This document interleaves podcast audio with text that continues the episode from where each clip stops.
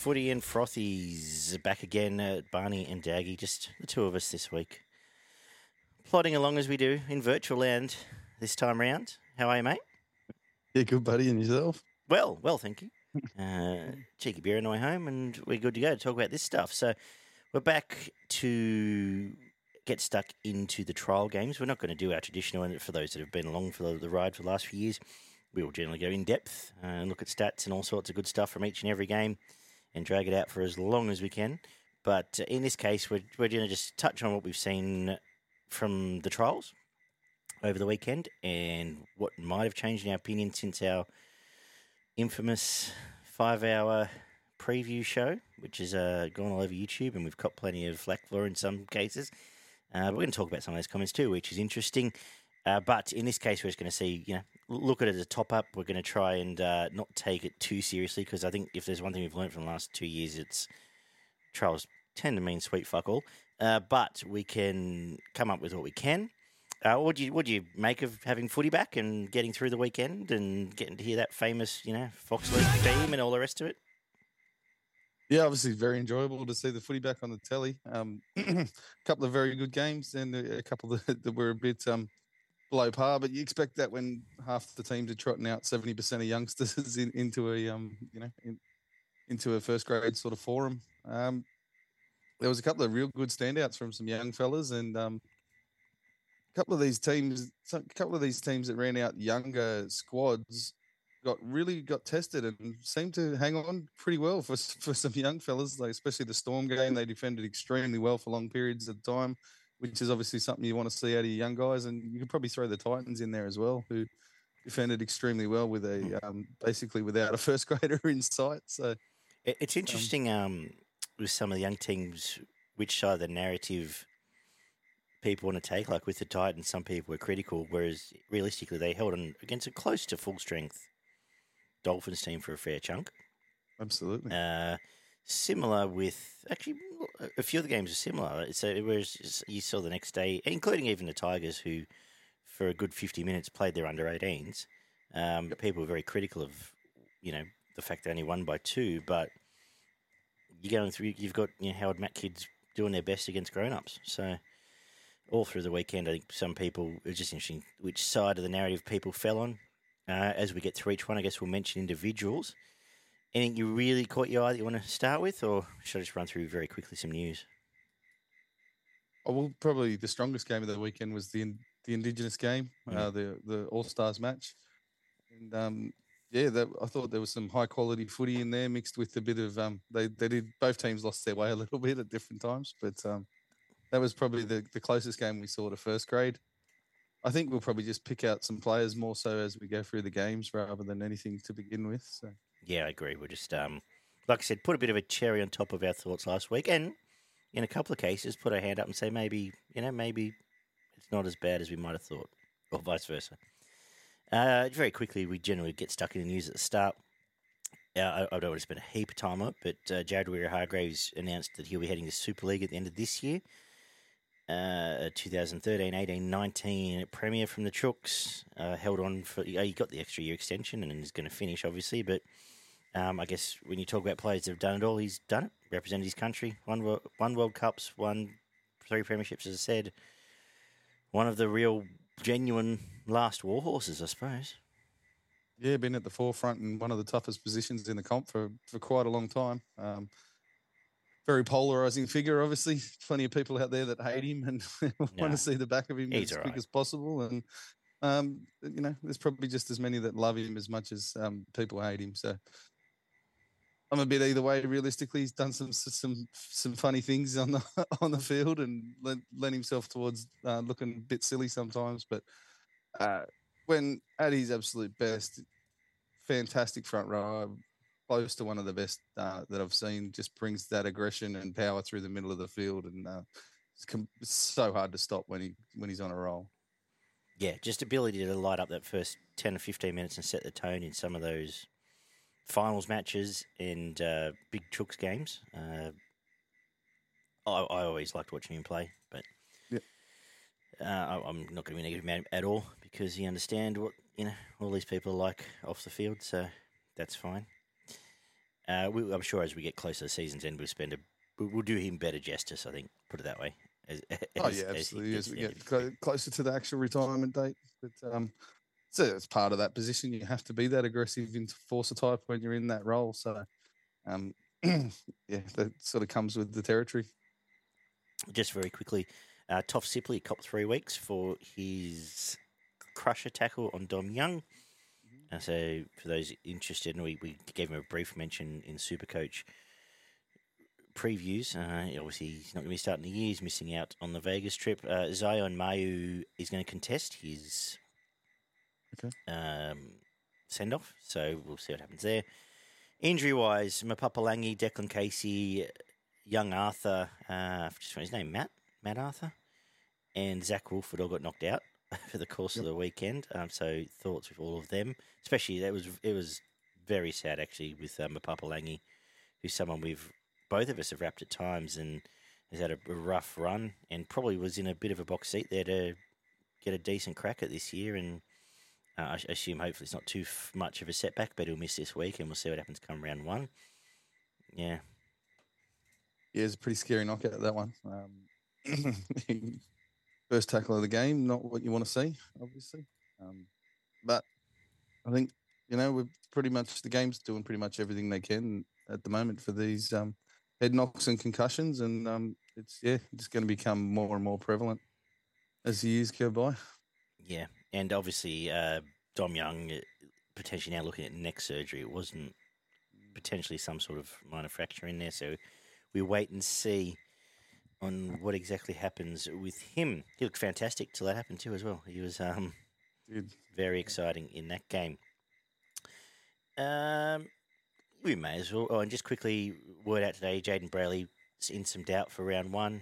For those looking, probably from a Supercoach point of view, Phoenix Crossland, will do the job more than serviceably as he did again on the weekend. And Chance in a little bit of doubt. I see they've named Tua Kapiki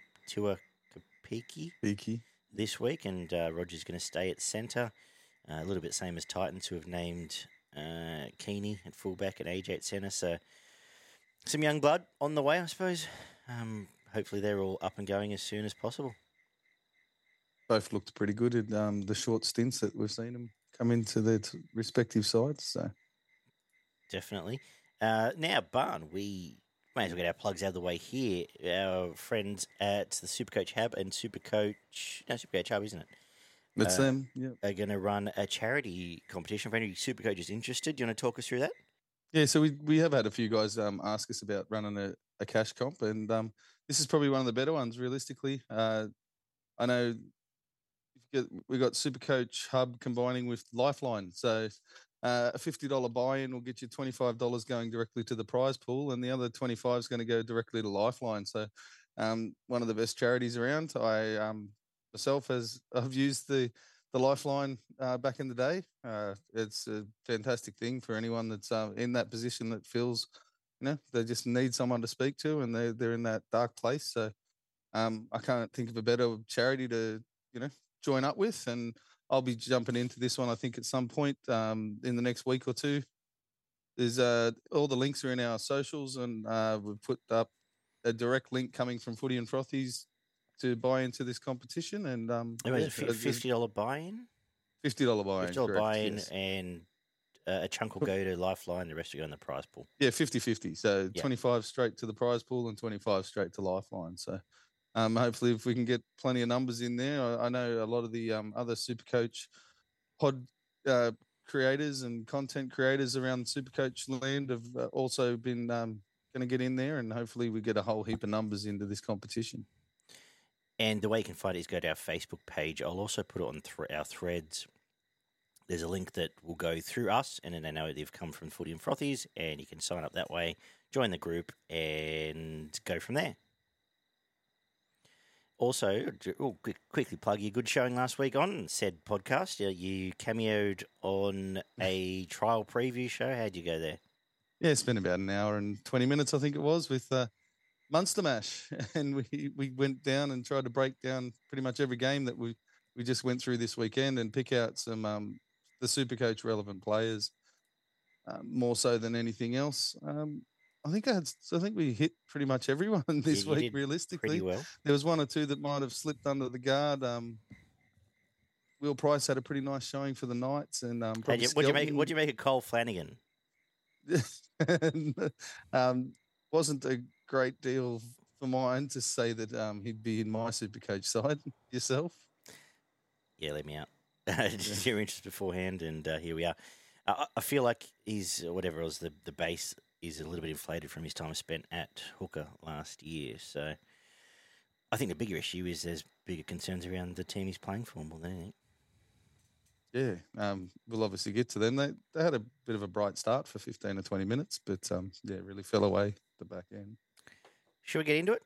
Anything else to talk about from the weekend? What do you make of the rule changes? Seemed largely unintrusive. There wasn't a great deal. I think there was 1 or 2 poundies for people standing in and around the ruck. There was... Yeah, nothing really seemed to make much of a difference. There was a try for someone standing in the ruck in one of the games. Okay. Yes, it was. I think it was this first game. It might have been. That was in and around the ruck there and got in the way. But I think it was dropped over the line as well at the same time. So I'm pretty sure it wasn't going to be a try either way. But seemed to be a few extra short dropouts. Yeah. And a couple did go in the full one. Couple of very good. Jack Hastings put up a couple of very nice ones. There was a couple of those that executed well. I don't remember seeing any long dropouts, put it that way. So no. Very interesting how that pans out. It's very much a trend different sport. As soon as someone starts getting success off long dropouts again, though, everyone will go back to it. So. Oh, of course. If you're in a defensive mode when you're getting towards the back end of a game, I don't see them going short, obviously, but... As there doesn't seem to be a huge consequence because blokes don't mind defending on their line, I think during the majority of the game, you probably are going to see them go short more often than not. And, well, the last plug I'll get in is you'd put up a tip for the Friday night game, which was both fullbacks to score. Unfortunately, Taff got pretty close a couple of times, and then came off. But what we're going to try and do is... do our former disaster class through the Show Us Your Tips page. So our bets every weekend will be through the Show Us Your Tips YouTube page, and you can find that there. If you're a racing fan, subscribe and get the Beaver and I's thoughts on every weekend's racing, including the Blue Diamond meeting this weekend. But let's get stuck into the first trial game and a bit of feedback quickly as well. I don't know if it's time to do it now or later, but I'm just going to read out some of the comments from the Bulldogs clip from our season preview. First of all, Shinmeister said, the Bulldogs' biggest downfall is Burton. At Penrith, he was a support player only, finish off the work of brilliant players around him. The Bulldogs brought him in to be the main man. He's not a main man. All he is a big boot, and that's it, a big boot. He should be essentially saying he should be an NFL punter. When he's in the middle of the park, he's going nowhere. Tim Duncan, guys thought you'd have Sherry in the side because he's starting there. They have a few big rigs who will surprise people, I agree. And Mr. Luke Sports, I thought this was fair commentary too. Generally don't understand the narrative that the Tigers are after two spoons are right on track and a new coach and new combos, but Bulldogs aren't. Regardless of how the season pans out, Tigers haven't signed anyone. They've got a rookie coach and... Dogs have signed one of the best backs in the game, which is true, and have a lot of upgrades on forwards, a lot of which were injured last year in playing New South Wales Cup. How can they be in a worse spot? Which I think is absolute fair commentary on what we said. And Bulldog Dynasty, good man, just said, this is amateur hour. I turned off after 3 minutes. Fair. So thoughts on any of that, having seen them in action? We'll get into it, but the one thing I did say in our preview is that I hope they've got some big bodies that we don't know yet lined up, and I think they've found a few. So I think it's a tick. Definitely looked that way. Commentary. Bronson Zeri, I think, still on trial, to be honest. I know he was named in the first trial of the year, but that's generally... They normally name the blokes that they're not sure about in the first trial, yeah, exactly. Realistically. And the fact that he's been named again and Kiraz is yet to be seen really makes me think that, he's still on. He's still auditioning for a spot more so than being locked into that squad. They did look a fair bit sharper and a lot more organised in the halves when you had Sexton and who was the other half that was running around? Hutchinson in the middle of the field. They definitely looked a lot more organised in the middle of the field. Very quickly, you just want to make point of just to clean up the feedback. Any thoughts on what we said about the Tigers versus what we said about the Bulldogs? Yeah. No, I was going to get to that. This was more around the comments of Burton, which I can understand. Yes. If they do go the way of having Hutchinson and Sexton as their starting halves, I could see a world where Burton does end up back in the centres or even maybe as a lightweight 13 or pushed into that 14 position. But I can agree with parts of that. I think we were more trying to say that we'd more like to see what the Tigers have done off the field this off season, the way that they've cleared out everything underneath and basically told, Benji's been given the green light that this is yours for the next year and a half, and there's not going to be any outside voices or any other, anyone else interfering with the direction that you're going to be pushing this club. Where we've been a little bit confused with the way that the players sort of roll in and out of this Bulldogs squad for the last couple of years. Not to say that they haven't improved on their squad this year from last year, but I think that was more the way we were trying to go. We probably went a little bit over the top with what we were saying around. No, but 100%. Compound the comparisons. I see where the Tigers are heading, and at the start of the year, without seeing exposed form. Yeah, I didn't understand how the signing of 5 utilities was going to help where they are. That said, lots of smarter minds than me at the Bulldogs apparently, so I think you got to take this game as a big tick. Do you want to have a crack at your thoughts on the game? Yeah, so we had 5 tries to 2, 2 out of 2 conversions for the Dogs and 2 out of 2 for the Melbourne Storm side. It was 10-12 at half time. The Melbourne Storm managed to hang on for that entire first half, even being like Dogs just constantly threatening the defence. Had the majority of the ball as well for big parts of this game. And I thought the Storm did extremely well to be within arm's length at half time, to be honest. I thought the Dogs probably could have and should have put another 2 tries on before half time.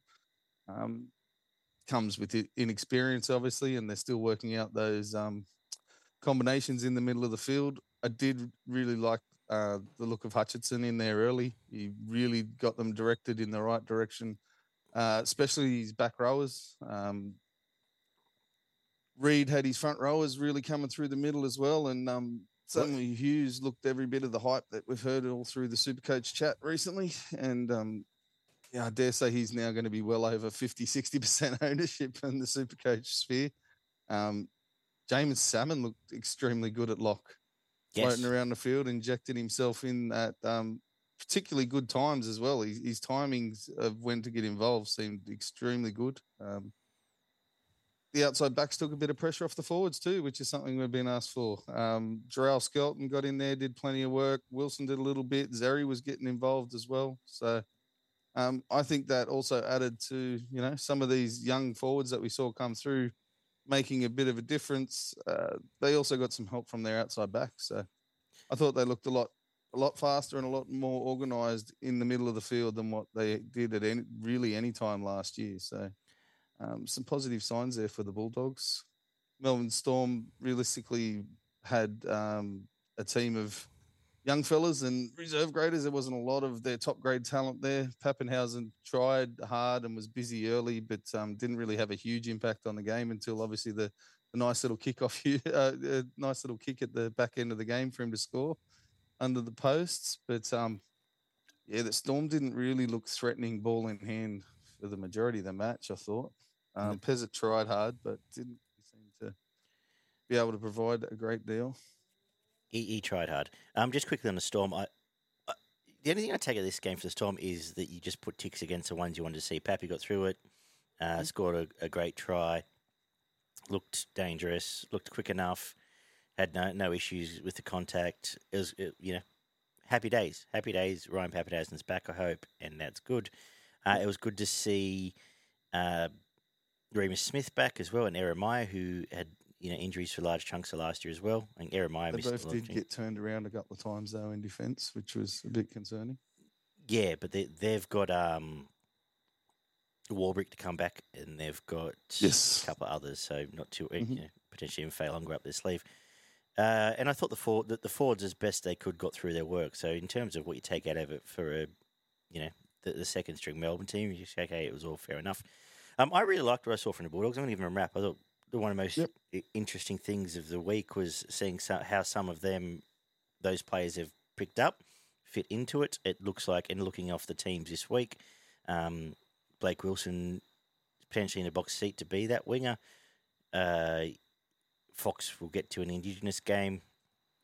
But I loved Blake Taff at fullback. I loved that sweep play. They looked dangerous as hell on that right-hand edge sweep play every time they went to it. And they were held up a couple of times. And all I thought was, if you throw Steve Crichton into that play, all of a sudden it's a very interesting play.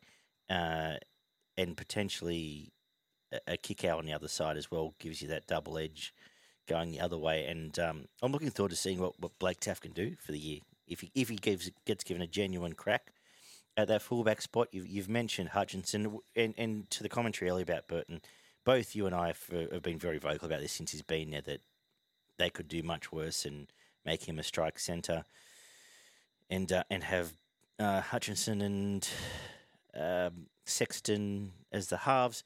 Toby Sexton, I don't know if that was an audition for 14. I assume it was, but he came on and focused particularly on his running game, which I assume means he's going to be playing off a bench for a little bit, and maybe I'm overreading. But he was fantastic. Like, as good a player as considering his running game's been one of his least, least used aspects. Well, he doesn't have a bad turn of foot either. He's got some good acceleration. Yeah, those first 5 or 6 steps, very quick, and some nice footwork as well at the line. Sam Hughes, and great pickup potentially now is Famo Asili, who got through a mountain of work. I wouldn't be shocked if they're starting front row.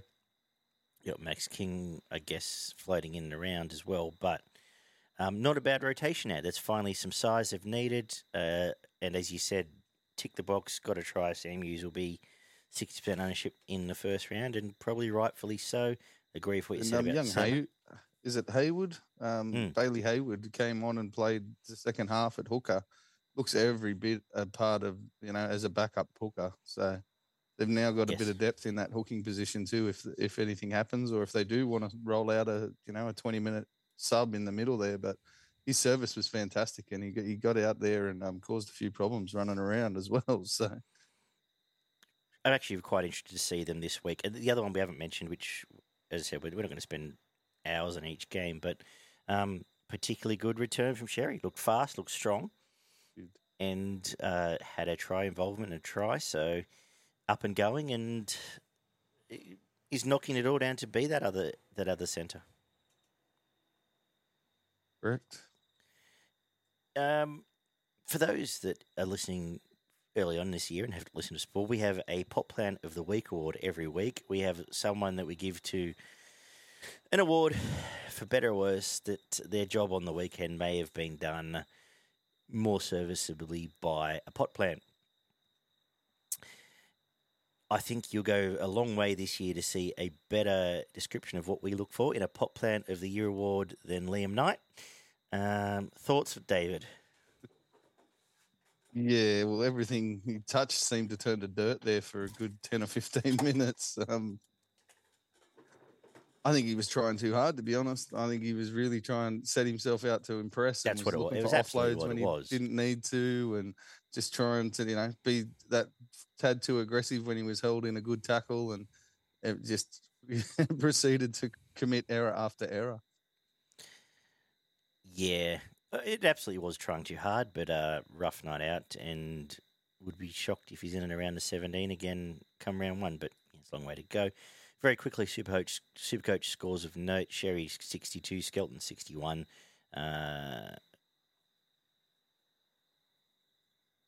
Sam Hughes? Got 36, but was on minimal minutes.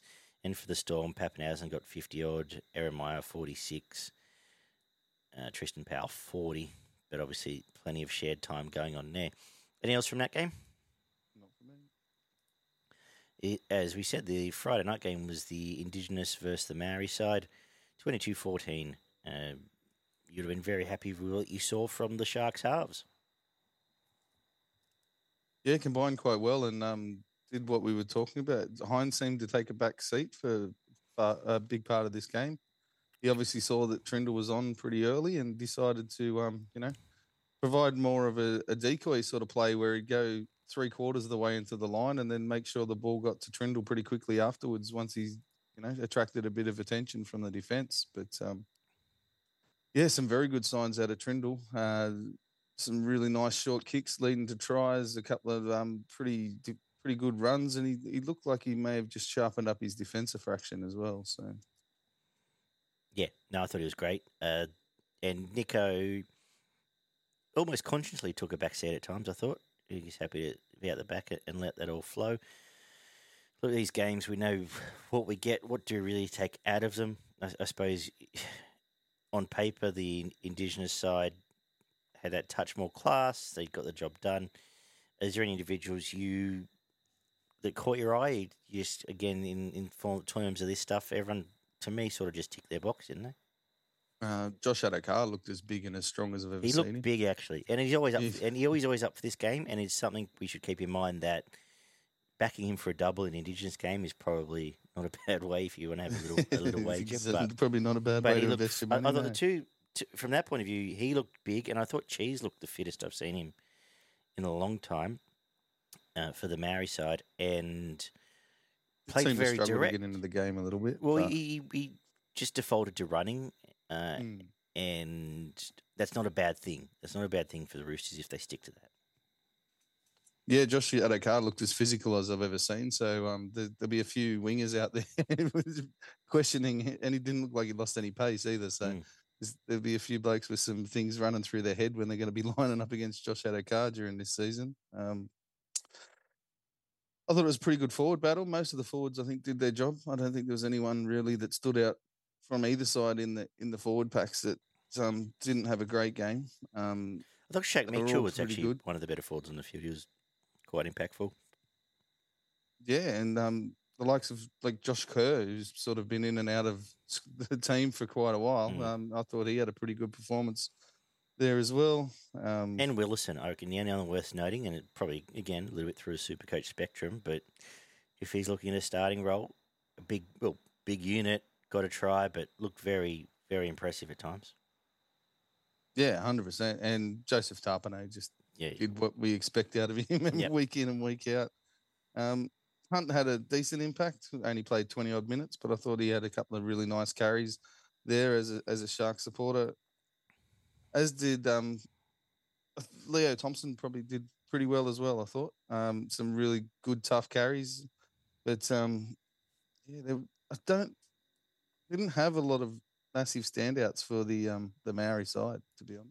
No, the two I mentioned, the two front rows that I thought, and Cheese, like I said, Cheese, you're a bit critical of his service, but I thought he got through. He looked, like I said, looked as fit as I've seen him, and got through his work from a point of view. I think he's going to be much more of a running based hooker this year than what we saw last year. You go back to what he was doing. Yeah, forever. So. And Hughes under pressure, while he didn't have the best game in the world, he tried his absolute backside out, provided a couple of opportunities, but the Indigenous side just went out of their way to pressure Jerome Hughes as much as I think anyone's got to him for a while, to be honest. And he had no assistance. Jesse Arthurs didn't have a great game. There was people, he didn't have a lot of help. Code Nicarima didn't have a particularly outstanding game either, really. So you're correct there. But yeah, Willison's the one that really the big one, big talking point. I think, especially leading in towards Supercoach, if he gets himself a good 40 or 50 minutes in that Broncos setup, he's definitely his ownership will go through the roof as well. And just for the record, let's have a look at this. Latrell got 47. Did have a nice try assist. Did standard Latrell stuff. Adokar 69. Nico still got 60. Shaq Mitchell 49.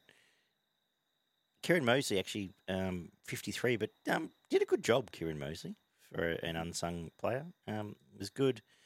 Not a great deal to write. Willison, 63, and Where's he gone? Messed up, isn't he? He just disappeared. Would have been one of your starting props. He's gone. But, oh, he got 91 to up, didn't he? So, yeah, Supercoach score's worth mentioning. Yeah, Mosley was very good. He picked his times extremely well, and especially down in that sort of attacking 20 or 30 metres out from the opposition's line, caused quite a few problems for the defence. So. Anything else from this game? I know we haven't, you know, as I said, we're not really doing our traditional analysis, but yeah, in 2 weeks' time, guys, we'll get back to the 20-30 minute chat about every single game and pull it apart and talk about all the angles and the missed tackles and all the rest of that. But yeah, I think we're just going to plow through now. We're basically talking about it the way it is. They're trial matches. It's all a bit up in the air. You know, you'll see a couple of good performances here and there, but it's nowhere near a first grade hit out. So. Newcastle 44, Sharks 18.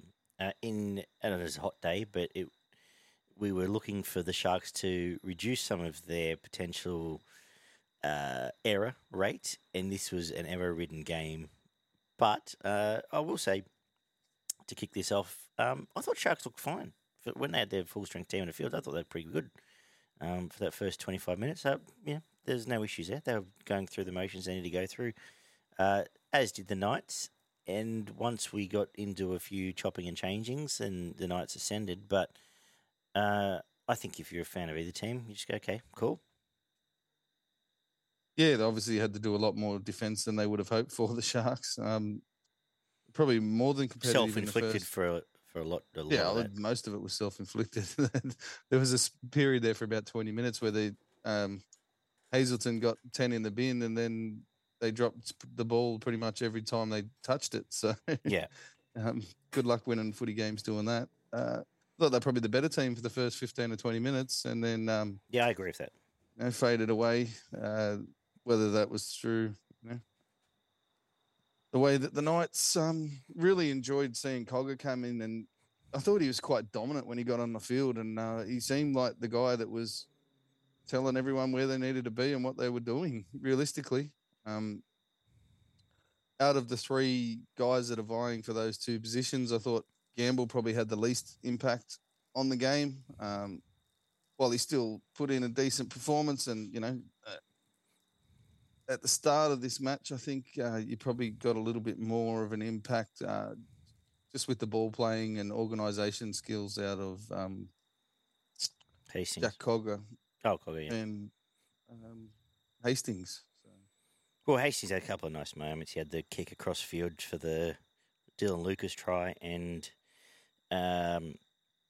you know what you get. He's the organizer. His job is not to be the flair in the team. With Bowen coming back, but I think just the way Cogger's ability to straighten everything up, and it sounds really cliched because it's everyone says, but it's true. To square on defence, and I think he had three try assists or something by the time he came on. I know, again, he's named 14 this week, but I think the time will be coming where the conversation we had that he probably starts 6. Wouldn't surprise me. That'd be the way I'd be going after watching over the weekend. A couple of guys, Dylan Lucas had a very good impact when he did get on the field. Absolutely. That ball running, that, you know, laying down that strong line, and was on that left-hand edge as well. So can find a try, yeah. That Fitzgibbon role, and it's, this week he's named to start. He now interests me if he does get that starting spot over Kai Pierce-Paul. Obviously, we'll see how that pans out come team selection. But just looking at his price actually. What's he worth? He's a little bit more. He's probably in that sort of 500 bracket, yeah. Which is a little bit more than I want to pay. Who else caught your eye? Sorry. Well, I think a couple of the young fellas. I thought Riley Jones had a pretty good game. Fletcher Sharp too. Matt Croker was going really well in the middle of the field, and then sort of had a couple of mistakes, and I think he lost his head there for a little bit, but was putting in a good showing for a big part of this game. Jed Cartwright did a job. Whether that they're going to keep giving him the minutes that he would need to be of Supercoach interest, or really raise his stocks as an NRL first grader, but I thought he did enough to probably get another chance at it. So we'll see what came from that. And Will Price, a bit slow when he first came on the field, sort of looked a step behind, but by the end of the game looked like one of the more potent attacking players out there. So, the fullback, Fletcher Sharp, he has some nice footwork, has some pace, and had some nice involvements, I thought. I know he's got a fair way to go with the people in front of him, but kudos to him. Find it hard to break into this squad, but, yeah, definitely put his best foot forward in this game. What do you make of the Sharks backs, your Dykes, your Iros, your Stone Streets, your Atkinson? Atkinson was good, actually. And so was Puru. Both those halves. Largely unimpressive, I thought, to be honest. I thought Iro started well in the first 10 minutes or so, but then really just disappeared off the face of the earth. Dykes tried hard, but was really only sort of involved in that sweep play, and it never really got off the ground at any time during the game. So they sort of bumped into each other and got caught up. I agree with you with Atkinson. He looked like realistically the only guy who was going to provide. He's anyone with creativity on the field, wasn't he? Sorry?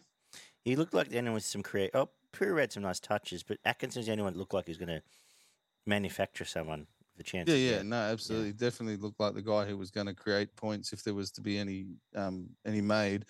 Yeah, Puru tried hard, but again, a lot of handling errors and he got himself, I think he got into his own head there at one point during the game as well, and really sort of got down, seemed to get down on himself, and then started to try things that he really shouldn't be doing. But it is a trial match, so I thought Barrell looked good off playing hooker. Obviously, the backup there now with Blake Brayley there, but I don't think they'd lose massive amounts if they did ever have to inject him into the team. So. And just a bloke that's got experience and knows his game. Just came across as something like that now. Yeah, no, absolutely. He's been playing in there in the reserve grades for a long time, and obviously knew what he was doing. Look, Hazelton and Kafusi were good. Obviously didn't help that Hazelton got 10 minutes in the bin. But I thought those two guys are pushing to try and get themselves a bench spot. So I think they'll be fighting out for that last spot between the two of those. So, and they both did quite well. Thought Teague Wilton had a bit of a shocker, I thought, considering some of the performance we've seen out of him during the year. He really seemed to make no impact on this game at all, and it just could cause more problems than he did anything positive. But Jack Williams and Cameron McGuinness just went through their motions and played out their minutes and did what they did. But again, you just treat this game as probably both teams, what you can see from the A grade is fair enough. Talakai came on and played about 10 minutes at centre, I think, and had a couple of nice runs, but still want to see him in the back row or in the middle. Putting pressure on Teague. Different story. But if Iro is going to play like that, then you probably can't do it. So. Exactly. 36-22, Roosters over the Seagulls was up next. And 8,000 there at Gosford. There's good crowd through most of the weekend, actually, which is good. Yep. Now, what did you take? Very interesting, actually. And I know they're all getting on a plane, so I understand it in hindsight thinking about it. But the Roosters went out of their way to play a lot of their first grade. Sam Walker nearly played the whole game. Teddy had a good half and then sorted Manu. Billy Smith nearly played the whole game. They gave him a proper blowout. Won by 14. Flattering. What you want to see? What do you take of this? Yeah, I think it was probably closer than I know. It was only 14 at the end, but I think the Sea Eagles were probably in this game right up to their eyeballs for big parts of it. Sorry, just quickly for a sense of completion, I better just mention the top Supercoach scorers from Knights and Sharks. There's not a great deal. Hastings got 48. Tom Jenkins, 44. He'll be on a lot of people's radars, even though he's half a mil. Dylan Lucas, 69. Jack Cogger, 50. Armstrong, 109. Colhoun at 50. Beryl, 53, you mentioned. And not a great deal going on for the Sharks. And while doing it, for the Roosters, a bright and breezy 55 from Teddy, which pleases me. 2 post 78 looked fantastic. Dom Young, 58, till he got injured. Walker, 66. Tupanor, 54. And not a great deal for Manly. Wakeham, 40. Sipley, 57. Good outing for him, barring his suspension, obviously. Minus a 3-week suspension. Yeah. I really would have hoped that the Roosters had been a little bit more dominant through the middle of the field, to be honest, in this game. It felt like they got matched for a big part of the game in the middle of the field, which I did not expect at all. I thought that they'd be well in front at halftime and kick on even more. But that first 20 minutes, half an hour, Manly really came out with a point to prove and kept the game pretty tight. The Roosters sort of kicked away 10 minutes either side of halftime, and that's probably got a lot to do with, you know, the conditioning of and the experience of the guys that have been playing first grade for a long time up against, you know, half a side of fellas that haven't been doing the same thing. No real standouts, as you said, apart from Teddy had an extremely good game. I thought Walker had some really nice touches. Mm-hmm. Terrell May was probably the best forward on the ground. Knocking it off. Did get into his work. Absolutely knocking door down there. Yeah. It was absolutely fantastic. But nobody else really sort of stamped there. Sorry? Sia Wong, when he got on, was good. Yeah. Probably could have done with a few more minutes, but I think they already know what they're getting out of him. So, but Statilli and the likes of Crichton and Statilli they didn't play poorly. They didn't really stamp themselves into, you know, saying that this is our position. The only probably benefit for those guys is that the two Butcher boys really can play in the middle. Mm. So it probably, you know, does free up an extra spot on an edge if they do decide to use, say, Egan or Nat through the middle of the field rather than on an edge. So the depth's incredible at the Roosters, but, how those combinations come through is going to be interesting to see. I feel like Robbo likes Satilli, and now it's been 3, 4, 5 years in. He trusts it. Like, he obviously he's got a couple of two ACLs, or he had the ACL last year, but he's injured. ACL, yeah. I think it was a shoulder or something. The fact he got did what he does with the try. Yeah. You know, beat someone. You know what you get with Satilli. When I talk about angular back rowers, he's the prototype for it. It's, he did, like, that was classic Tupanua, has an offload, all that sort of stuff. I thought I'd say he got through enough work to, you know, first game back off 12 months to I suggest he probably starts. Yeah. Over in Vegas. And that's not a bad thing. He's just not your workhorse one. You know he's half a liability. No, he's got some sus defense at times. Mm-hmm. But he's exciting as an attacking option, if that's what they're going with. Fair enough. Both halves are good. Yeah, Kiri's running game was good. A couple of breaks and sort of cruised through it. And Sam Walker, as you said, had some nice touches.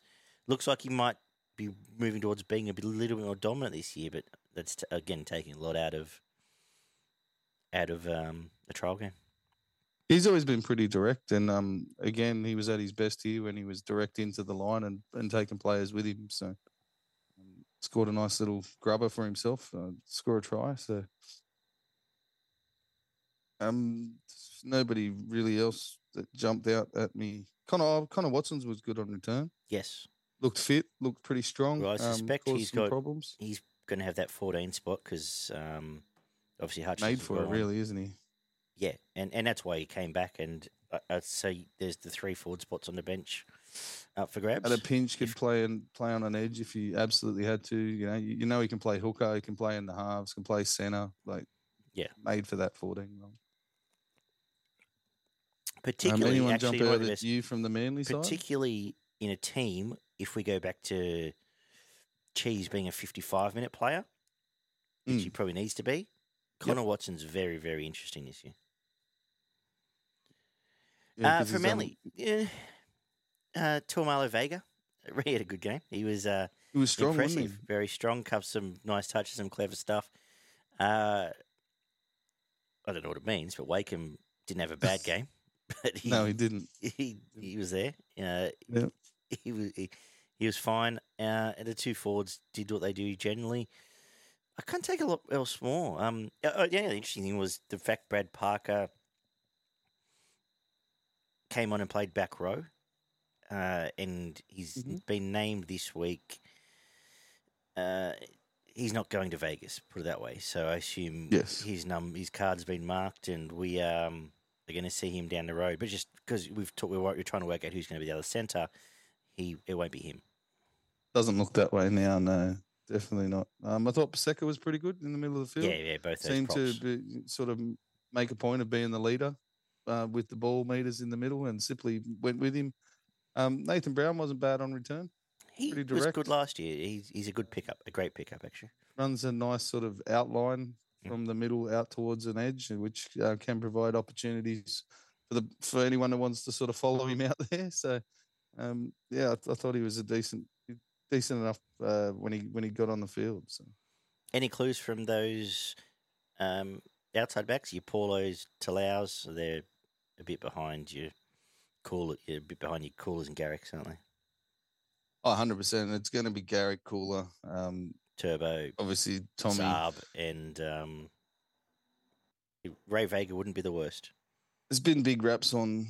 I think from what I've heard, they do really like Talau in there as well. But then you've got, Saab on that edge. So I don't think Vega will be getting that edge spot when you throw Saab back in there as well. So there's really, realistically, only one position there. And I think, it's probably between Paulo and Talau at the moment. Pick your poison, eh? I've watched Tommy for enough years now. That's it. What you got a final word on Roosters? Would you say disappointing, or would you say fair enough, or just don't worry, it's a trial game? Yeah, a little bit scrappy. I would have liked to seen a little bit more out of their halves, but they did what they needed to do. Whenever they were sort of in trouble, they kicked away well enough and held Manly when they had to. I don't think they went anywhere near 100%. So it was, as you said, trial game. Move on. 38-16, the Raiders over the Eels at Jubilee Stadium as well. We got to see the Spruik Supercoach Cheapies in action, and they were fine against what's left of Para. What do you take from this one? Interesting one for mine, because I thought it was, it seemed like it was pretty close for the first 20 minutes or so. Yeah, physically they matched up pretty well, didn't they? They did. Obviously, you're still missing. There's a fair chunk of size to come back through the middle for that Canberra Raiders side too. So some pretty good signs if you're a Raiders fan, especially if you've been listening to the majority of people that are saying they expect them to fall off a fair bit from previous seasons. I thought, some of the outside backs had very good games. Savage wasn't outstanding, but did nothing wrong, I don't think, during the game. Went through and had a pretty good output. Schiller, if he's going to be, I still think if he's going to be, he might get a game on the wing. He's on the wing again this year. Hopper Whitehead's at one, and this week as well. Yeah, I think he's got a bit to do. Especially, I can see Seb Chris being their fullback. Yeah. Yeah, ultimately. Or Rapana, depending on what they want to do. So there's two that are ahead of Savage. Yeah, possibly to the head of Stewart as well. Yeah, that's right. Schiller had a very good game, but you've got the likes, obviously, of, as you said, Chris and Tomoko to come back into this team. But there is a centre spot up for grabs. I assume Rapana wants to be. Rapana, I think Bo's had a mission, wants to be on the wing. I think Chris will be fullback, and they're looking for a centre and a. And Kotrick was good, actually. So you're sort of looking for half a spot, trying to crowbar one of those in. And Ethan Strange plays centre, doesn't he? Ken, yeah. Yeah, so he might be. Anyway, keep going. But, there's a lot of guys that will come back straight back into this team and take up some of these positions from the guys. Two halves did well enough, created opportunities. I thought Weeks actually did well enough to say he'll be starting six. Nice. Given we've never seen him kick, he did some great support work, and couple of nice pinpoint bombs and no knocks at all. Chase the ball around everywhere. Little bit on the smaller side, which, you know, when the big guys get hold of him, you might get ragdolled a little bit, but definitely did enough to put his name forward as the six outside Fogarty when he returns. Mariota, I thought, had a fantastic game. Mm-hmm. Probably didn't get as many raps as some people, but he just had his nose to the grindstone for every minute he was out there. Starling had an impact, very good impact with his running game when he did get out there.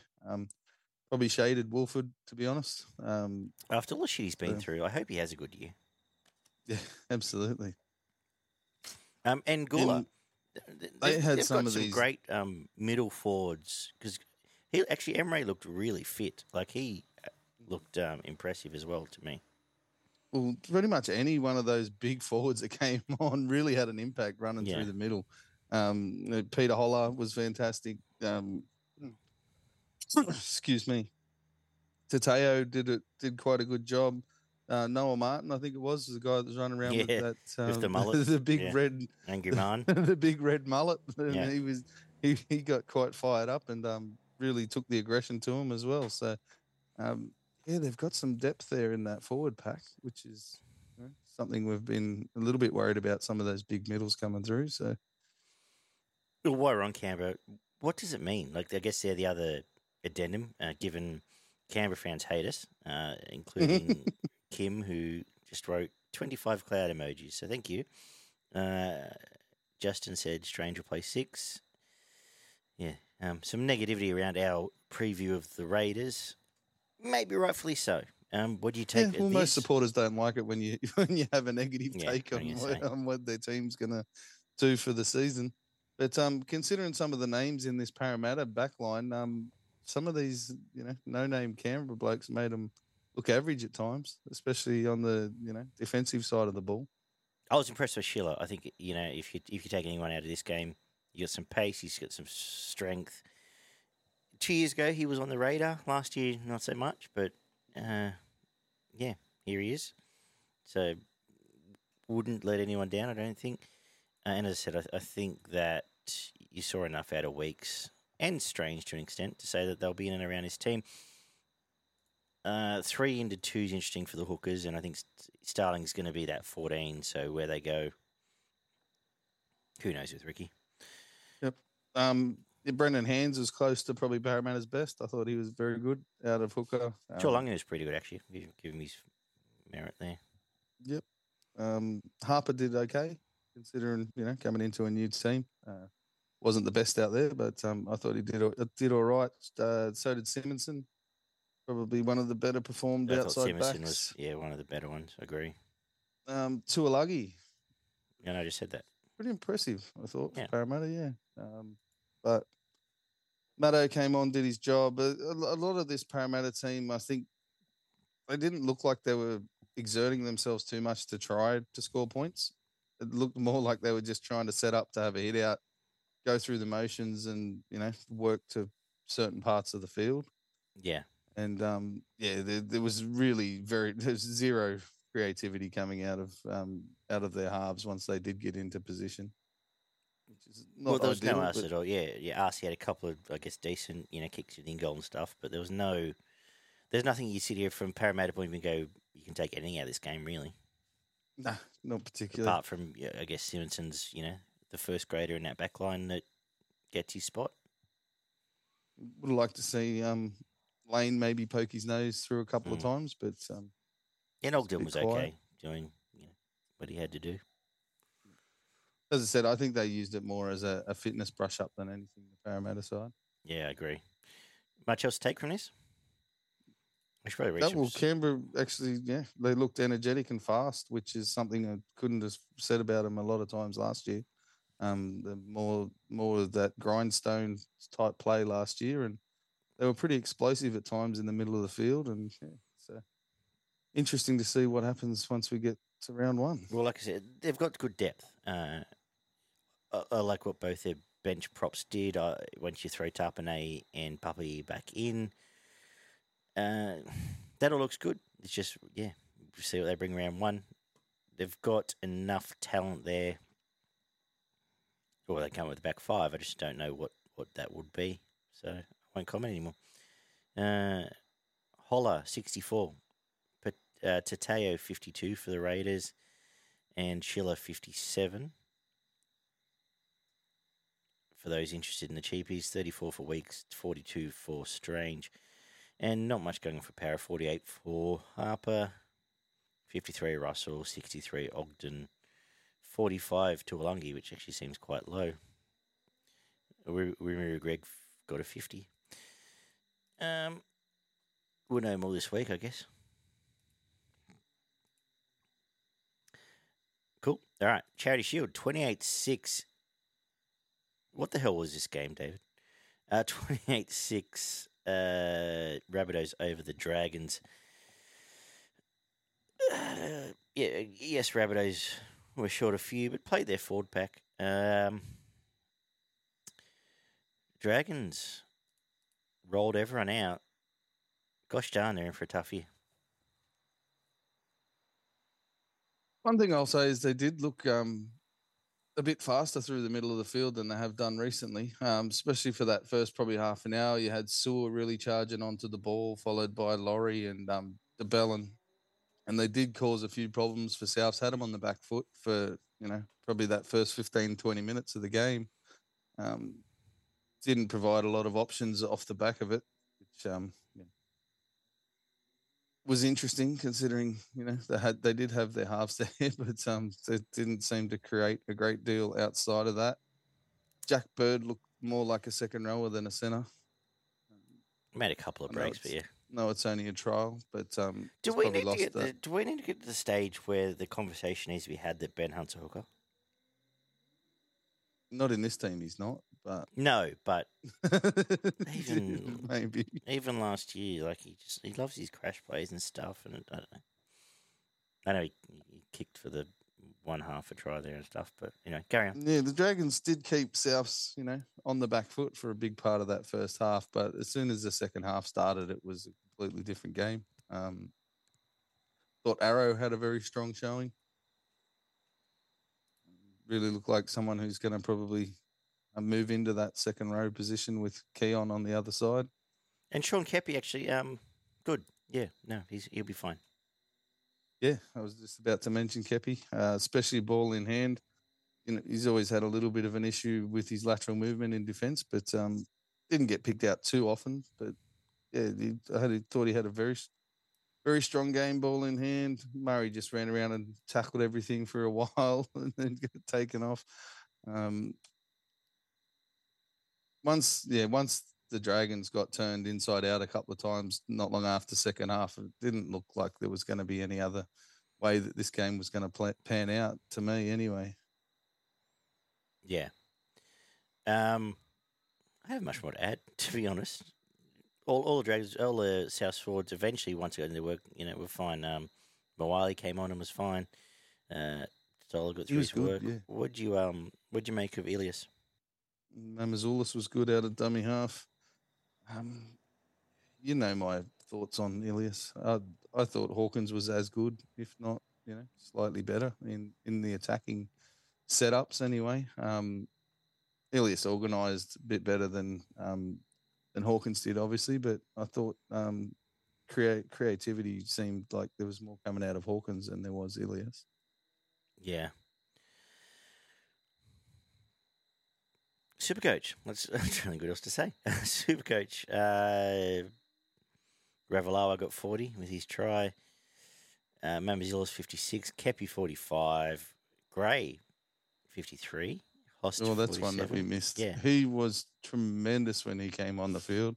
Reminded me back in, reminded me of Preston Campbell back in the day, just bouncing off people left, right and centre. Pirouettes followed by cutout passes and dropping blokes off on the inside of his hip. He looked like an absolute live wire and created a lot of opportunities for Souths, especially with the ball in hand. He looked fantastic. Braden Burns, 84, and nothing else worth mentioning for the Dragons. Talis Duncan threw one of the best passes of the night. Yeah. From the second row to hit the winger on the chest to put him over. as well as some really nice tough runs as well. So he's a good player. It looks like he's definitely firming for at least a bench spot, and we'll see how we go 6 weeks into the comp. But yeah, no, absolutely. Then we get to so for just final word of Rabbitohs, because there's someone that, you know, is always a premiership contender. Yeah.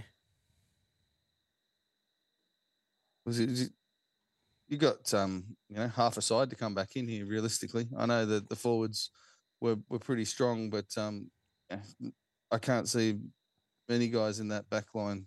You know, you got Johnson obviously, and probably Tass, but well, the problem is this is what they got now, because Whiten's got 2 weeks. You got injuries the rest of them. Yeah, for the first week or two during the comp, but for a big part of this season, you know, you've got Walker, you've got Latrell coming back into this team, you've got old mate from the Raiders. So why am I blanking on him right now? White coming in. Like there's going to be a hell of a lot more strike in that back line come round 4 this year. 18-16, Tigers beat the Warriors over in Christchurch, 13,670 in attendance. Supercoach scores, we may as well just go straight to it, given they're in front of me. RTS, 49.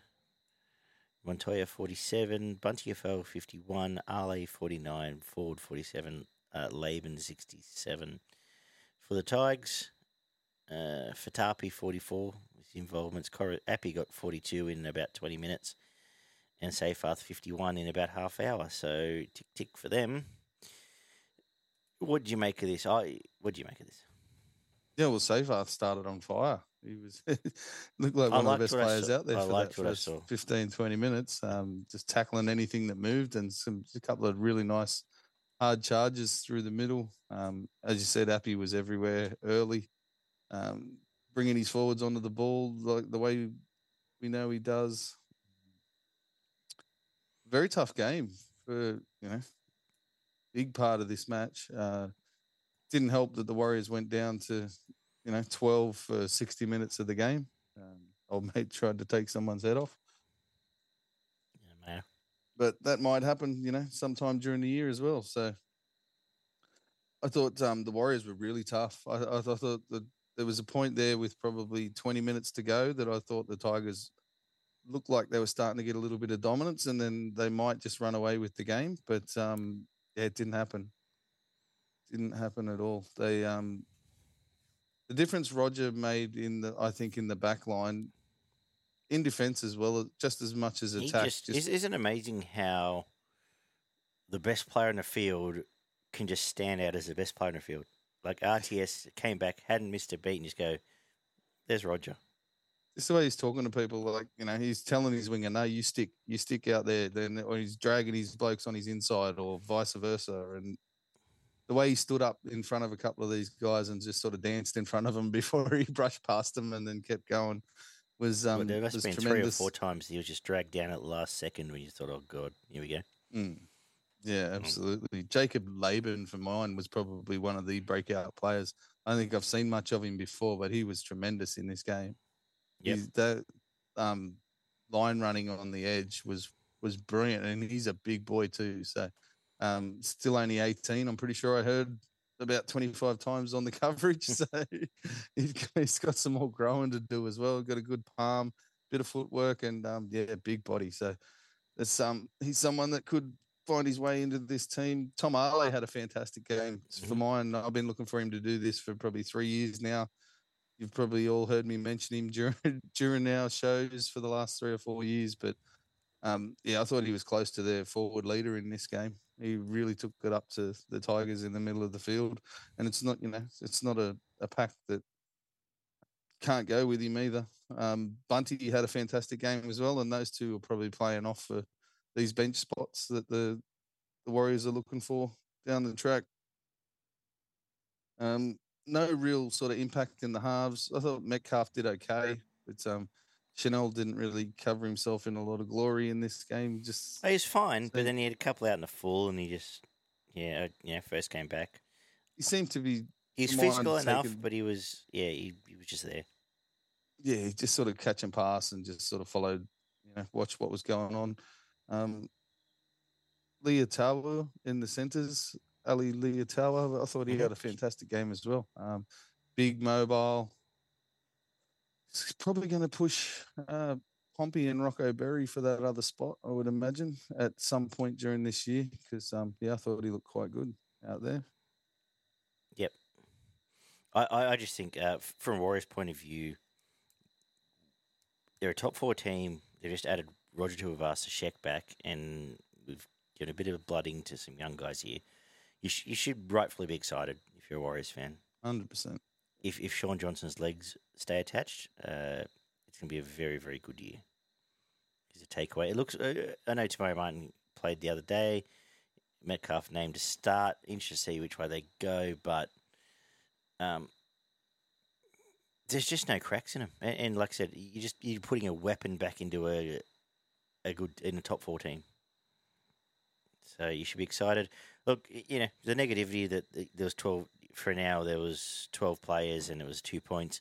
As I said, the first 20 minutes, what excited me most about the Tigers was what Aiden Caesar brought. It was just some calmness. They got through their work. All Appy and Caesar both played about 20, I think it was late 20 minutes for the game. I thought Papa'i was good. I thought Clemmer was good. I thought Dr. Martin. Our front row dominated the first 20 minutes, or the Tigers' front row dominated the first 20 minutes. And there was enough, and you got Capara and Edrich, obviously Bateman will eventually be there. I thought there was enough from the forwards. You go, for what they had to do, it was good. Caesar will bring a sense of calmness, which we've needed for, 10 years.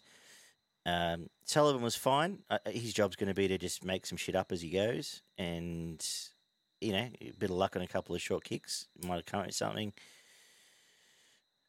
Not sure Junior Tupou will be in the team by the end of the year. Now he's off somewhere else. Jock Woody had a couple of sloppy drops, and you got someone like Alex Lobb, who's 7 foot tall, and you got Fatape, who produced a nice bit of play. I'm happy enough. We mentioned Seyfarth. I think even at 13, if he's going to be there, he's definitely worth looking at Supercoach. And Fainu got through a bunch of work off the bench, and Pole can be a good impact player. I thought Sione probably shaded Pole, to be honest. Yeah.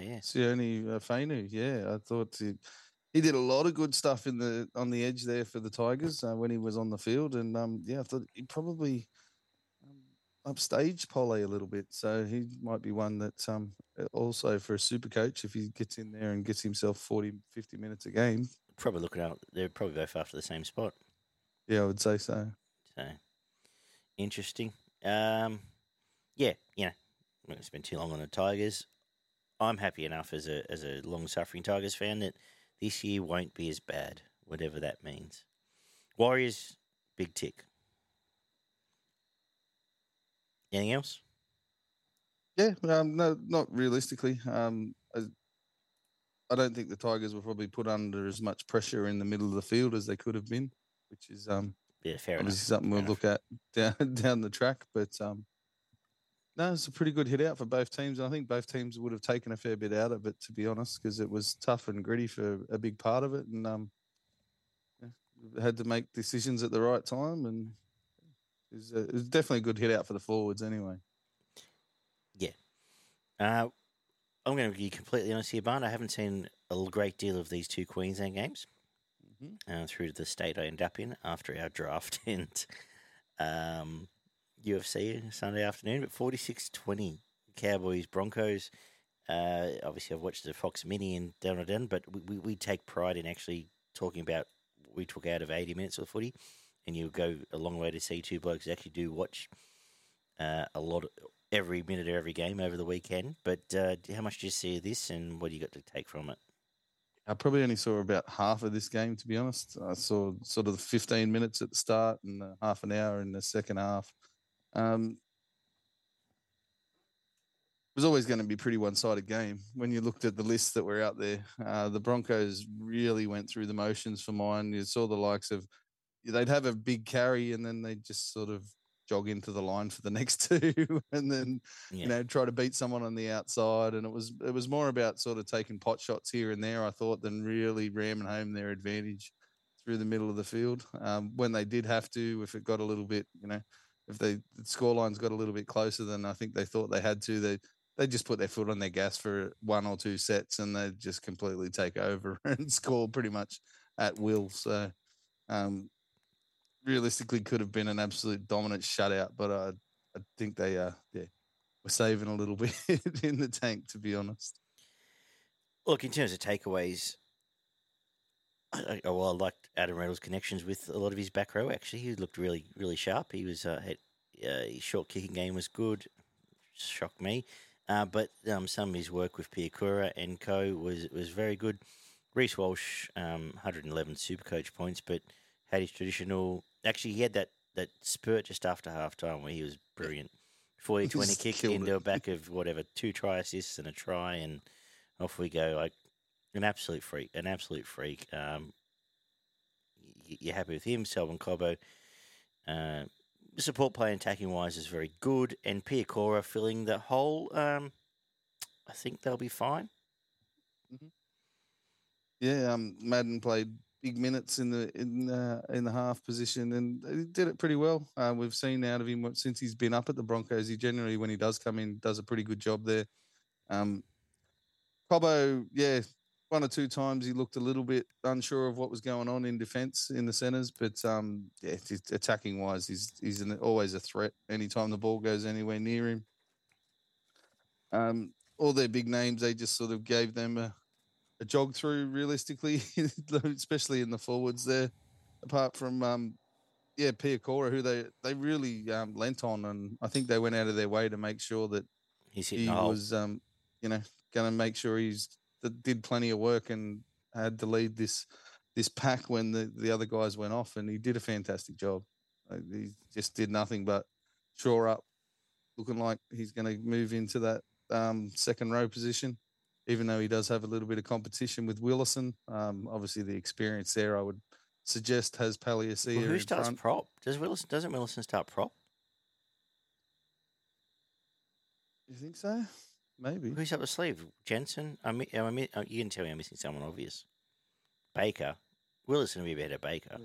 Baker. Not off the top of my head. There's someone we've missed, 100%. There'll be so much people shouting us in the comments. Do so. Shout at us. Absolutely. That's fine. Haas, Hunt, Piakora. Oh, Jensen and Haas started here. Piakora. I don't think so. I think Willison comes back and starts prop. Kobe Hetherington will be on the bench. Tapau.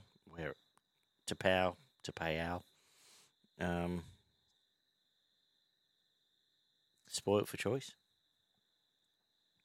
Yeah, they're not going backwards anywhere anytime soon. They're going to be a threat every weekend against every team they play, and that's something dramatic goes wrong.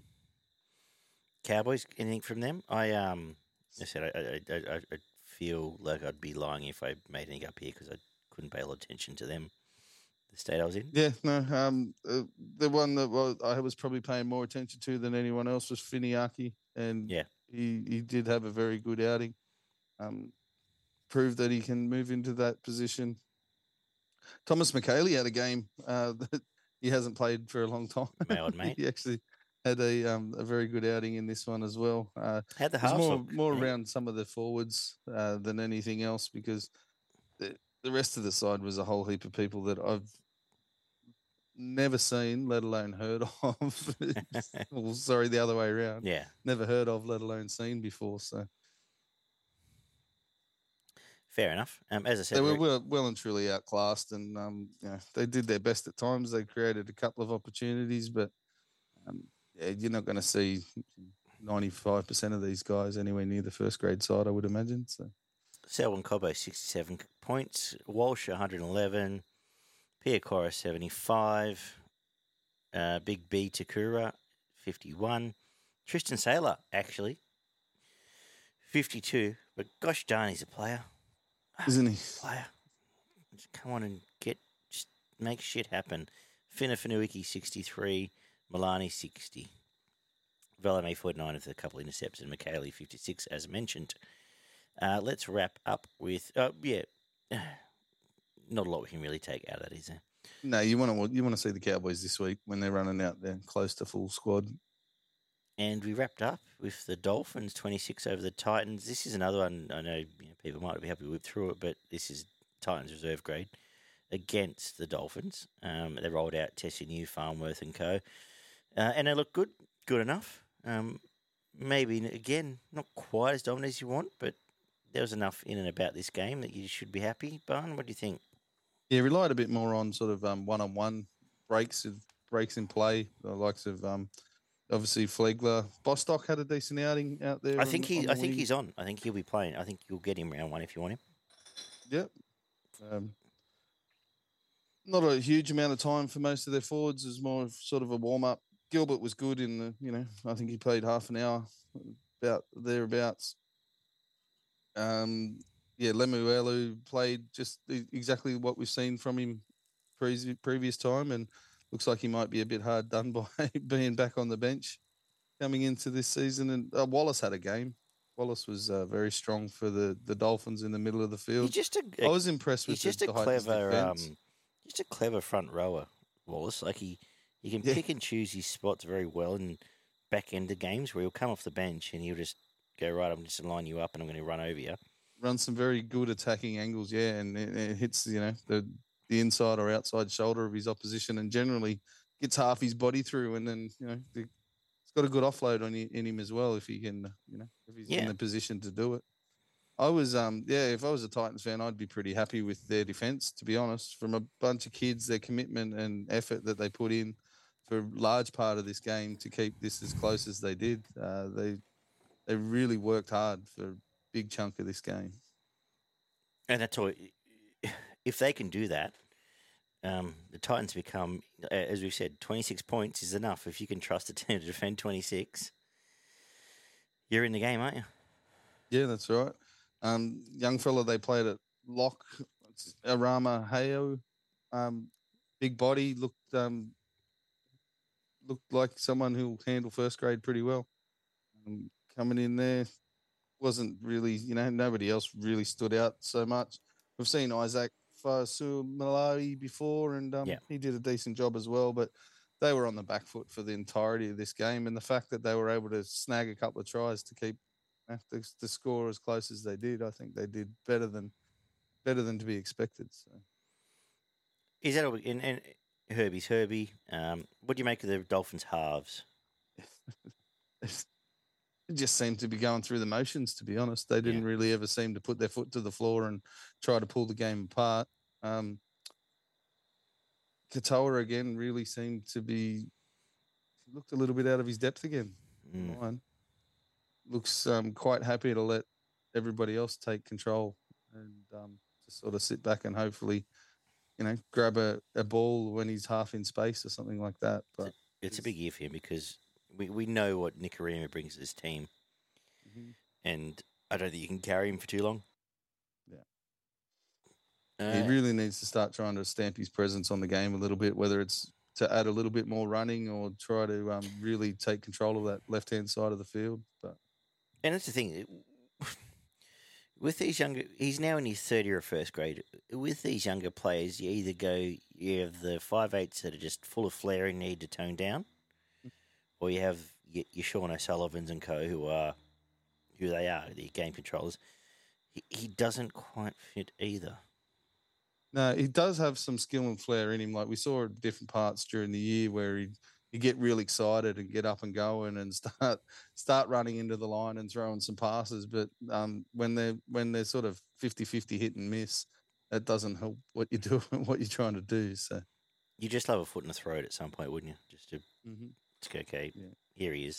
This is him. He needs a highlight reel. Yeah, absolutely. Like he's got a little bit of a kicking game, and he does have some nice touches in him, but does seem to not get involved as much as you'd like to see out of him. Averillo, much from him? To be honest, this is one I probably watched less than any other game. Again, I said, mate, I'm in a bloody cricket grand final at the moment. We'll put a hand up and say we didn't see enough of it to really stamp it. Is that fair? Absolutely. But, yeah, what I did see was most of the time when I was watching in 10-minute spurts, the Titans were on the back foot and having to scramble, and they were, yeah, they put in a lot of effort to keep it as close as they did. Something else we'll bring in here. So we'll wrap up in a sec. Something else we'll bring in for maybe this year. You might hate this idea, but at least for now, is we'll do some buys and sells. So after the first round of trials, is there a team you want to go and get some stocks in, having set out for the year? And is there a team you're like, you know, so I'll sell that, or a player, or a fucking commentator? Haven't listened to Dan Ganane again, or anyone else that you never buy and sell on, or yeah, well, the Warriors with the stocks that were missing for mine, I thought that was quite a good performance, being a player short for 60 minutes, and that just shows me that all those sort of bit parts are willing to work for the cause, and they looked very organised and they knew what the game plan was. So going forward, throwing the rest of those guys in there. Probably speculating, I'd probably buy a couple of doggy stocks as well, to be honest. It was their attack looked a lot better than I thought it was ever going to. They did play a bit of that high-rolling sort of pass, touch footy type footy at times, but it worked. And they did have a lot more strength through the middle of the field than I thought that they would have done previously. A lot of these teams didn't have the squads out there. We're all reading too much into something that means nothing, aren't we? Yeah, buy or sell many stocks. I think if I'm going to buy, I don't. Yeah, I sort of agree. And we might never speak of this again once we talk off air. It's just not your head. But I think you've nailed the two. Bulldogs, from where we had them ranked, I'm interested now. Not so much from a win the comp point of view, but maybe a top 12 point of view, so you got to buy some stocks there, and the Warriors. I think you've done well. I don't have any in the first place, but I think I'm selling Dragon shares. I never had any. I didn't buy any Dragon shares to begin with. So. No, they're too cheap. So, but it's something. It's something you might just think about every week. Maybe a player, maybe a coach, maybe a commentator, maybe a proper. It'll be much easier to pinpoint this kind of stuff. It's something to open the batting with every week. A buy and a sell, I think, might be interesting. Now, do you want to have a look at this week's teams very quickly? Sure. Or anything else you want to discuss before we get through it? No. Did you have any more? Was there any more feedback from? Yeah. Well, let's have a look at this. Yeah, absolutely. Luke Thompson, 2024 Dogs for the Flag. Thanks, Luke. Enjoy your career in Super League.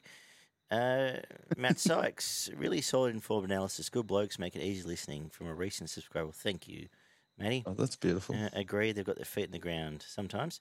Pompey and Martin will not be in the first run-on squad, and if they are, I'll eat my hat. I'll also have a few dollars on it if there's any takers. That's from Mike. Pompey won't, but Martin surely will. And this is all in relation to our pre-season preview. Ultra Vez said, Parramatta has the best set of juniors coming through for many years. They said, Strange just number 6. There was a bunch of others. Oh, and old mate Queenslander, our man, went and commented on every single post. So God bless him. Good man, Queenslander. If you're around for Magic Round, reach out and we'll have a beer. Maybe at Lord Alfred when we're doing a show there. There's a few others, but I don't think there's anything else really interesting. No. Bits and pieces and telling us we're all fuckwits. That's fine. We're allowed. Anything in reply to all of that?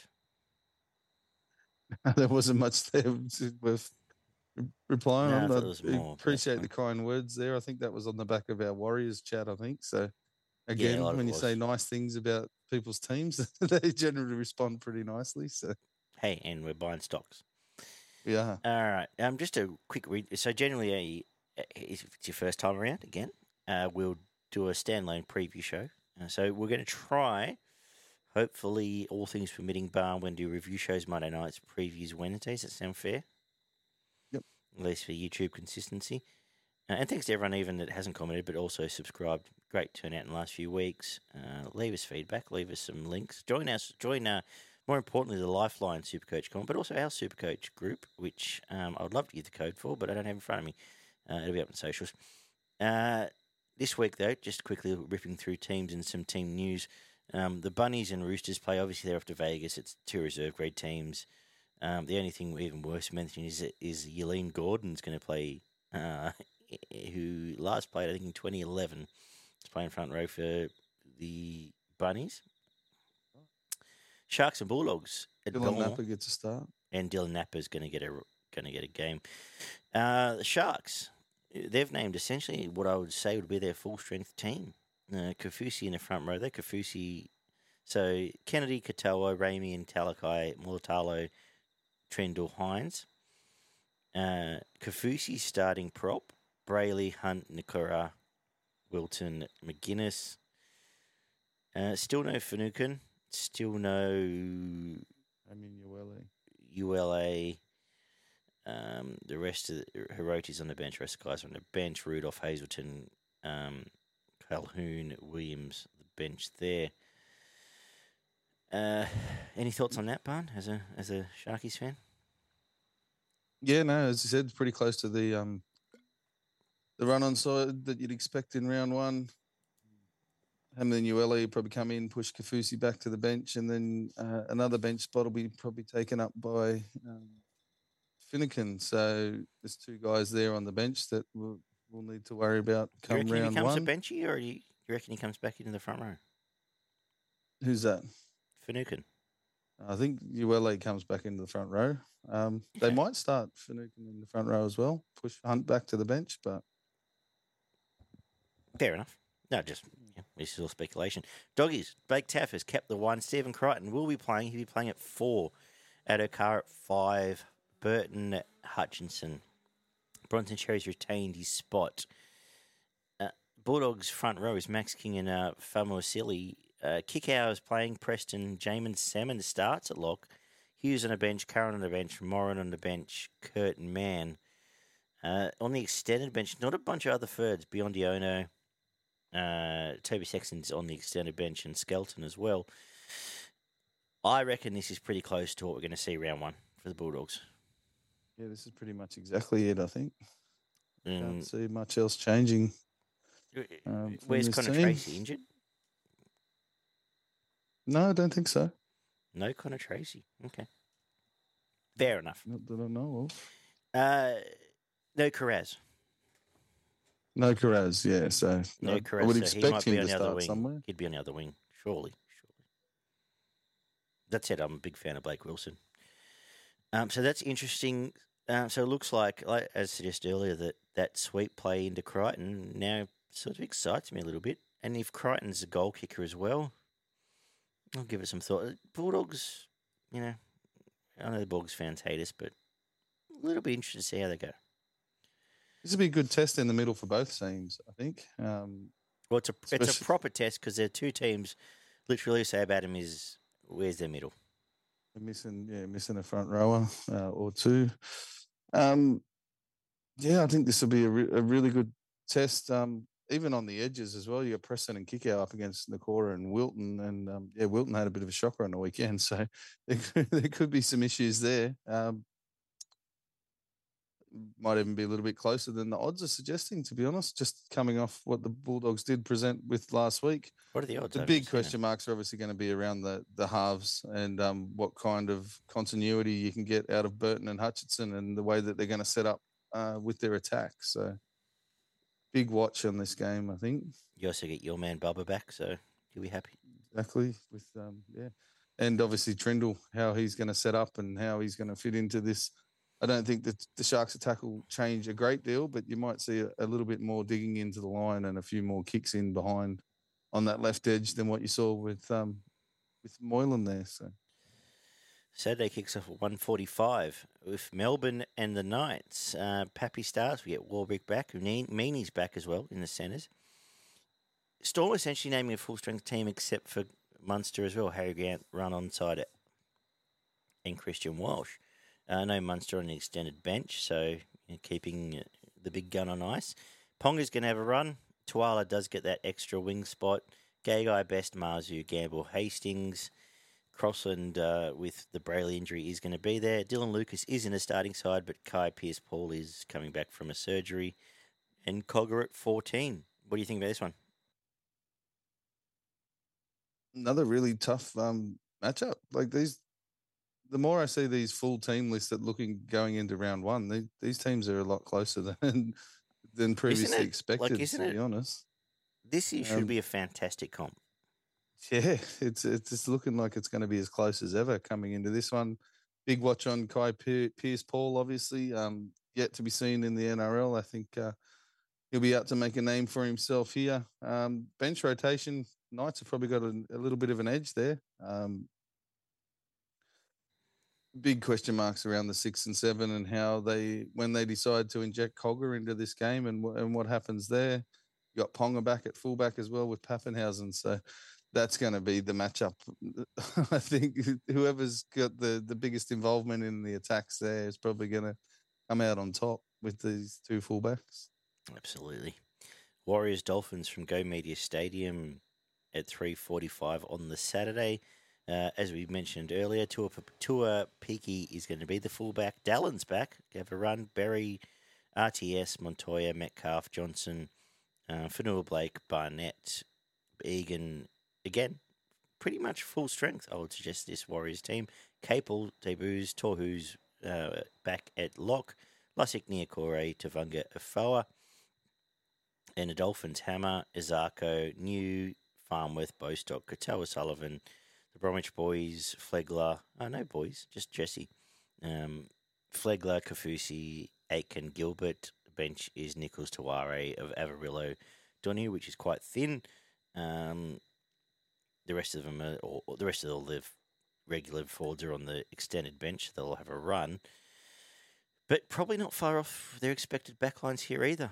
I'm very interested to see this. I would almost suggest that's the Warriors' top team in front of us there, depending whether they go Dylan Walker or Freddie Lusick. But yeah, interesting to see. Yeah, probably a little bit of size to be introduced into the Dolphins' bench there. I'm not sure they play both Avarillo and Donahue coming into the. Well, they'll just rotate the season proper. Yeah. Not with Waller, Kenny Bromwich, Ray Stone on the bench. That won't be happening. Then big test for the halves for the Dolphins. Obviously, you mentioned Oren Keeley was pretty good. I thought, we mentioned him, but he's around the squad. Sorry, go on. Yeah, big test here for the forward pack as well for the Dolphins. It's going to be coming up against one of the better packs that we saw last year. Really test out Flegler and Gilbert and Aitken, I would imagine. But yeah, O'Sullivan and Katoa really need to show how they're going to provide some opportunities for some of these talented outside backs for the Dolphins. Could get ugly if the Warriors really start to dominate that middle. It's 5 to 6 on Saturday afternoon. Seagulls host the Broncos. Both these teams are currently on the way to LA, so we don't need to spend much time on this. Brad Parker's starting 11, as we mentioned earlier. Blake Moses is playing. Kurt Full's playing halfback. We'll move on. Not much to take from that. The Dragons host the Tigers at 8 o'clock Saturday evening, the middle of my semi-final, but I might sneak this game in at the pub. I would suggest pretty much... both teams are going to be what we're going to get in the comp here. I don't know about the interchange for the Dragons, but definitely the starting lineup. They got Tuipulotu and Faino up their sleeve on the bench. For the Tigers, I suggest the only difference, we get to see Justin Olam, we get to see Stafford Toa, Sullivan and Caesar both in the halves. Seyfarth keeps at lock sport. Lockie Gavin 14, which is now in the first game, and I suggest could well be their utility this year.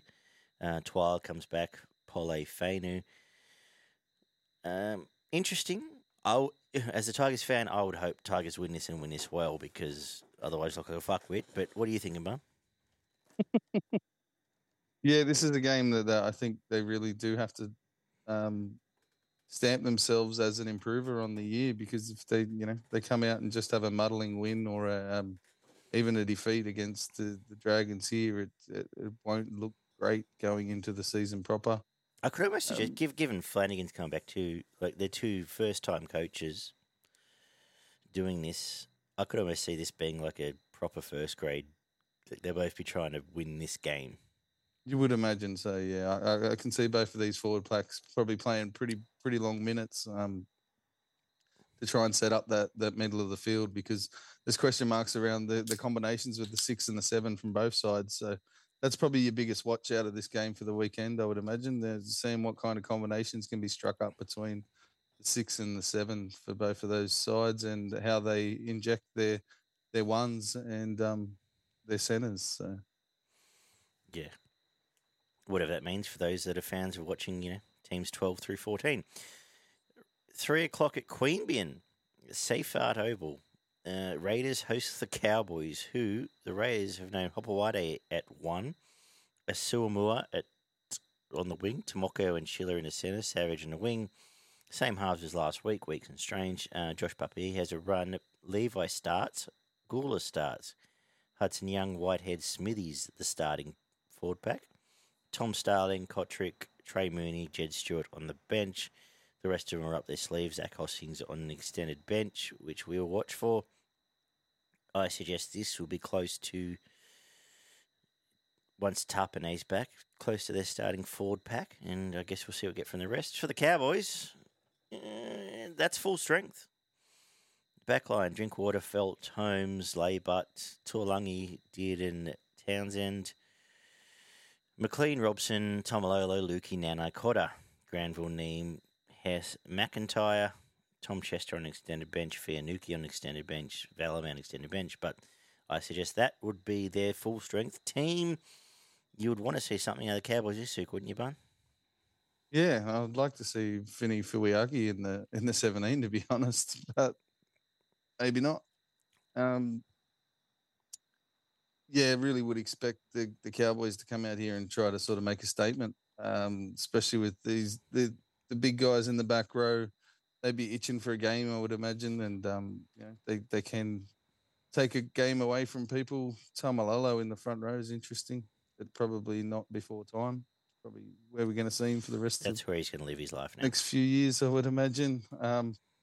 Yeah, there's some strike in this back... in the back line there for the Cowboys, and I'd be surprised if they don't put a... I think they'd want to put a score on the Raiders. Yeah. Not much to add. Looking forward. Yeah, end of the day, Cowboys should be a team we all want to watch play, so I hope they get it right. And we're going to wrap up with the Titans and Para. Desi's finally taken the cling wrap off the team and named a proper team here. Keeney at 1, AJ at 4.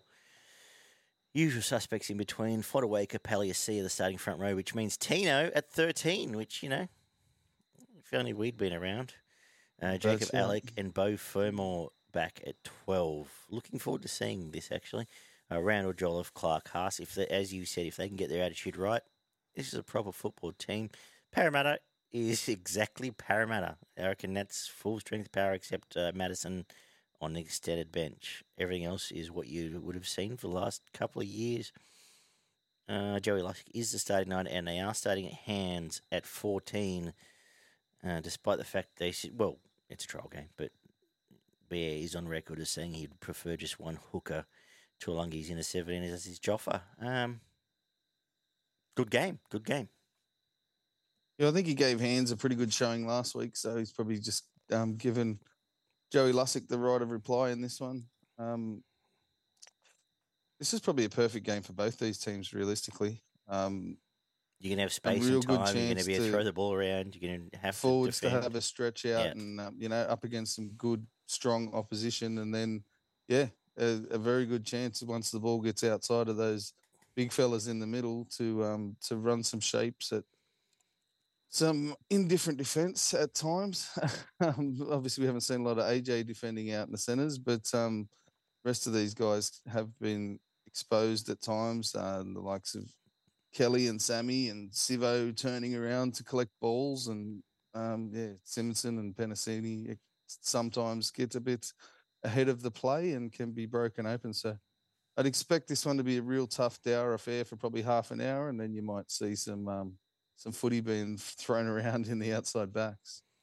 You want to see, if you're a Parramatta fan, you want to see Moses, Brown and Gutho all involved, don't you? Oh, 100%. You want them running the show, and you want them to really, once they, if they do get a chance to maybe take a lead, really put the foot on the throat and try to put this game away before they're taken off and given the last 20 minutes to rest. Exactly right. Dare I ask you, Bart, has anything got you frothing? Obviously, I want to see my Sharks, boys. This forward battle here is actually one that really gets me pretty excited, to be honest. And this Titan ones or the Sharks one?